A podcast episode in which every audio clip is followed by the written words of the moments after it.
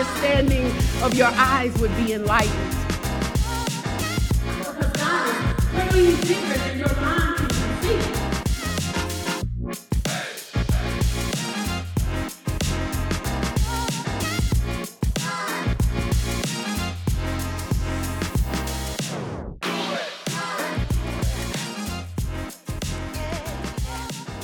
Hey, family, welcome back to the Root Work Podcast with Tiffany Malone. This is season one, episode nine. Episode nine. We are we are chugging along, and um, it's going to be a great day today. I wanted to share something today that um, I was thinking about the other day. In all transparency, in a moment of frustration. Um, I was doing some reflection about a particular thing in my life. And as I was doing so, and, you know, just taking some quiet time and some reflection time and some prayer time, a question kind of bubbled up inside of me that has bubbled up before. Maybe, maybe, just maybe you've asked this question before. So I thought it would be something that would be worthwhile to talk about today. And the question is what is so hard about change? you know, why is change so hard? I don't know about you, but there have been things that I have um, wrestled with sometimes for years small things, big things. Um, and I've talked to friends, family, they've all echoed the same sentiments. Maybe you've even had things in your life that maybe they were just stubborn little things, maybe they were big things, maybe they were things that just kind of, you know, lie dormant for a while until one day they just sneak up on you and remind you, oh, you haven't dealt with me, right? And the question comes back that reminds me that change is no small thing, right? This this thing transformation that we talk about is no small thing. It's very much an element a product of spiritual warfare if you will. And so, as I was thinking about this the other night, a quote from John Maxwell that I'd memorized a while back came to mind, and I, I was struck by the profundity of it, by the truth of it. He says, Change happens only when people either learn enough that they want to change, when they hurt enough that they have to change, or that or when they receive enough that they're able to change. And I realize there is a lot of truth in that quote.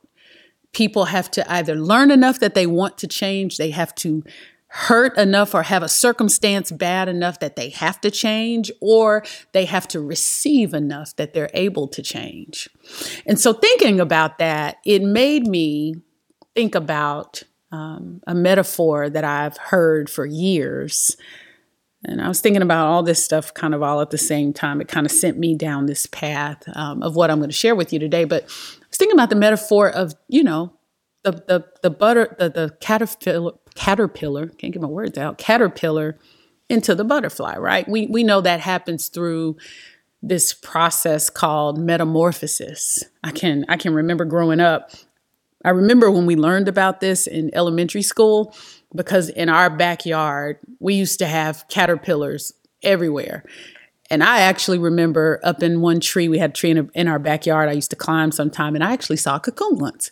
And so I remember learning about that and, and remembering what the cocoon looked like. But all my life, I think I had been missing a really, really key element in this, in this caterpillar to butterfly, this metamorphosis um, concept that after about a five minute Google search the other day, right, kind of came clear to me.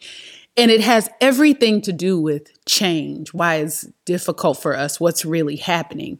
Well, in my mind, call me dumb. I, I, know y'all knew all knew this already, and I was just it just went over my head. But I have always thought of metamorphosis just in the sense of change on its surface, right? Like, okay, the caterpillar goes in, the butterfly comes out, and I don't know if I ever really asked, like, what is actually happening inside the cocoon, right? Like, if you really stop and think about it, what is going on in there that something so totally different comes out on the other side? Well, I was Googling the other night, and what I learned, it was it, it, just it just had a, a really huge impact on me. Y'all probably knew this already, so humor me, but apparently the caterpillars digestive juices that exist in the body of the caterpillar when the caterpillar goes and spins the cocoon the juices on the inside come out and actually digest the caterpillar those enzyme, enzymes and the molecular restructuring and all the scientific things that I'm really not qualified to talk about change, come together through the amazing mind of God's creation and how he does everything he does. And weeks later, the, the butterfly comes out. And what I think I had been missing all this time that really helped me um, understand this change thing is something that I think we miss when we're needing to make changes in our own life. And that's that the caterpillar is actually going in to die. Right? I always thought caterpillar turns into the butterfly. No, the caterpillar is no more. It doesn't get any more no more than dissolved in digestive juices, and those juices repurpose into a new creation. He literally dies. Y'all, that's part of the thing that's so hard about change. We like to think of change as the beginning state and the end state. But what we don't like to think of is that something has to be undone in order to be remade. a death of sorts and undoing a permanent change, if you will, happens in the middle that resembles something like a death. It's kind of like, oh, I don't know, the gospel. It, it, it's a very similar thing that happens. And in our lives, we don't so we sometimes don't compute that's the demand change asks of us. It is the death of something. Well, the death of what? Well, this is another thing we don't we don't do. We don't often fully understand why it was the way it needed to change. And let me say that better. We don't fully often understand the why we exhibit the behavior we exhibited that we now are saying needs to change, right? That the the thing that we wrestle with that we look at and we say this needs to change. We don't have a full grasp on all that goes into why we engage in the, in this behavior in this thought process in this in this habit what, whatever the thing is. We we don't we don't get to the root of that right? And so if you don't really look at that right if you don't really gaze at it if you don't stare at it right it's it's it's it's it's very much the the very fitting metaphor that James uses when he says if you are a hearer of the word and not a doer it's like somebody who looks at himself in the mirror and forgets what he saw. If you don't really look at yourself in the mirror right? If you don't really see why do I need to even change this? What made me even go the path of the this that needs to change in the first place? Why do I keep returning to this? What is in this for me? Uh, we don't like to do that. Because, I mean, really, what is the need to change after all?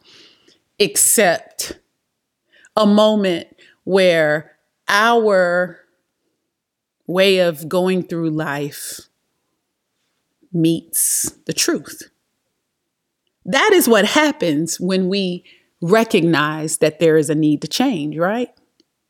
And and James puts it beautifully in the in the in the picture of a mirror because that's what truth really is. Because think about it. A mirror is a mirror is a mirror. It only shows you what is in front of it. You know, think of if if I if I were going to an event, a really important event, and I bought a new dress and I got my hair done and I got my makeup done and I got all dressed up.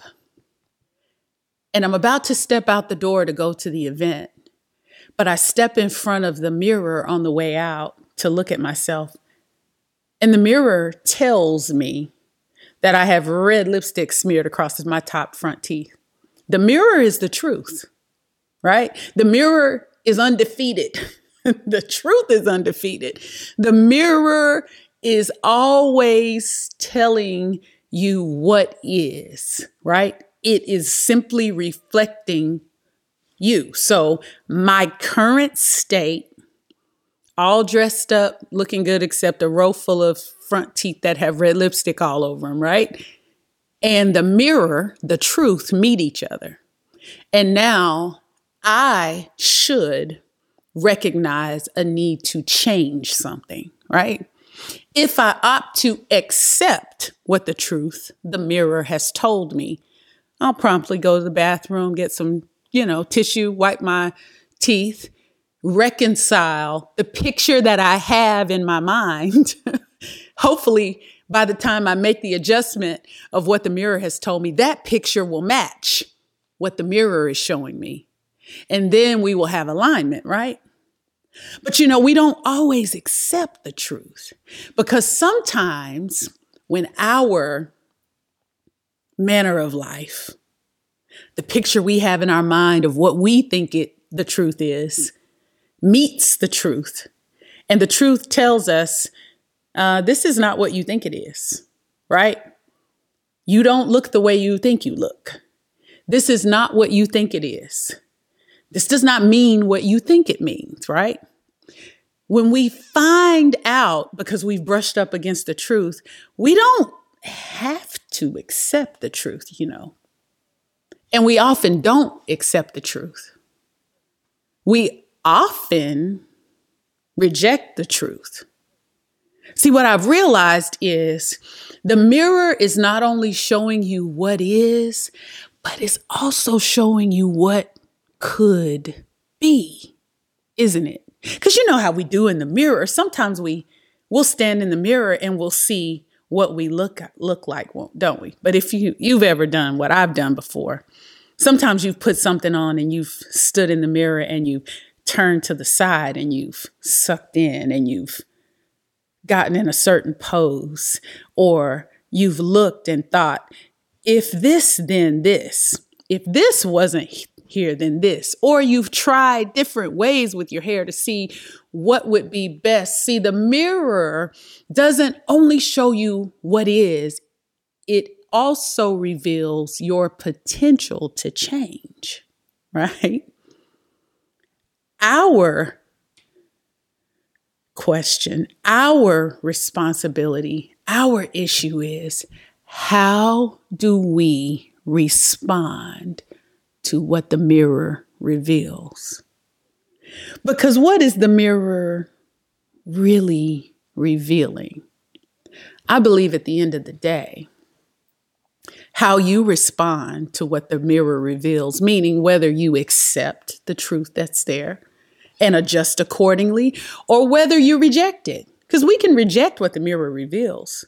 If you reject what the mirror reveals, what the mirror is really revealing is how much humility you have versus how much pride you have, right? That's really what the mirror is revealing to us. Because we reject. We reject the truth all the time, don't we? Right? The mirror says something to us that we don't like, so sometimes instead of receiving the truth, we just recast what the truth told us and reinterpret it some other way. Oh, that's not something on my teeth. That's something wrong with the mirror. The mirror has a red stain on it right where my smile goes. My teeth are not. needing to be wiped off. It's the mirror that needs to be wiped off, right? Or maybe we don't even want to look and see what the mirror has to say to us. And so we just walk right by it and pretend not to see what it's showing us. Maybe we want to make the mirror not be a mirror, so we hang a bunch of stuff on top of it so that when we go by it, it doesn't show us what it's supposed to show us. Those are all the things we do to reject the truth, right? Why, why do we do that? Because we want to be good. Something in us sometimes, pride, wants to make us good. See, we we realize we need to change because we're engaged in something that's out of alignment with the truth. But when you dig deeper, we're engaged in something that's out of alignment with the truth because, on some level, it serves us, it pays us. And when we try to reconcile that we've engaged in something that serves us outside of the truth with the pride that sometimes exists in our heart that needs to be laid at the feet of Jesus, but hasn't just yet because we're still being sanctified. We don't like to see how ugly it is. We want to see ourselves as good. We don't want to see that we're still struggling in this bad relationship because we say we love Jesus, but we actually love what he doesn't love. We don't want to see that about ourselves.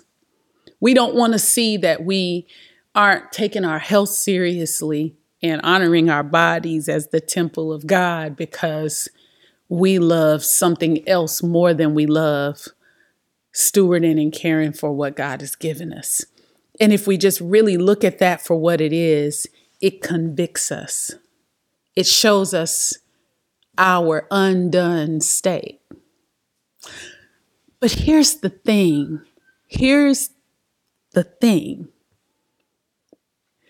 Nobody ever changed that didn't realize they needed to. Remember the quote we talked about at the beginning you learn enough that you want to, you heard enough that you have to, or you receive enough that you're able to. And as long as we engage in the behavior that keeps us from seeing how bad it is, we can never get to the place where we cry out to the one who can make the change in our hearts and lives. The gospel is the death, the burial, and the resurrection in order to usher in the Spirit of God, which is the power to transform us. But before we can receive what will transform us, we have to come to the place where we see how bad it is. And so the thing which we avoid, the thing which we hate about change is the thing that lets us see how ugly it is. But I want to tell y'all until we see how ugly it is, we don't get to enjoy the beauty of transformation. We have to realize we need a savior. and while I wish that happened one time, one and done, what my walk is telling me is that it actually happens again and again and again and again. We have to continually stay surrendered and humble over and over and over and over again. So, if you've ever asked that question, if you've asked it in despair, if you've asked it in frustration, if you've asked it even in hopelessness, why is change so hard? I want to encourage you. I want to encourage you to have the courage to approach the mirror of truth squarely, flat footed, and see what it shows you. See all the ugly that it shows you. See all the potential for change. Embrace it all with the knowledge that Christ came to address just that. That's why change is so hard, because we can't do it by ourselves. So I hope that as you do the work along the route, I hope that as you address the question of change, that you have the power. Well, I hope you have the courage to look into the mirror of truth and see what it's revealing. But more importantly, I hope you have the courage to come to the foot of the cross and to bring everything that it is revealed about your weakness and every shortcoming that you have and that I have and that we all have. And we bring it to the foot of the cross, to the foot of the only one who can do anything about it, fully trusting Him to give us the true power to transform. And that's it. That's the work for this week. I told y'all it was going to be a great day. Y'all make sure it is. Till next time, we'll see you.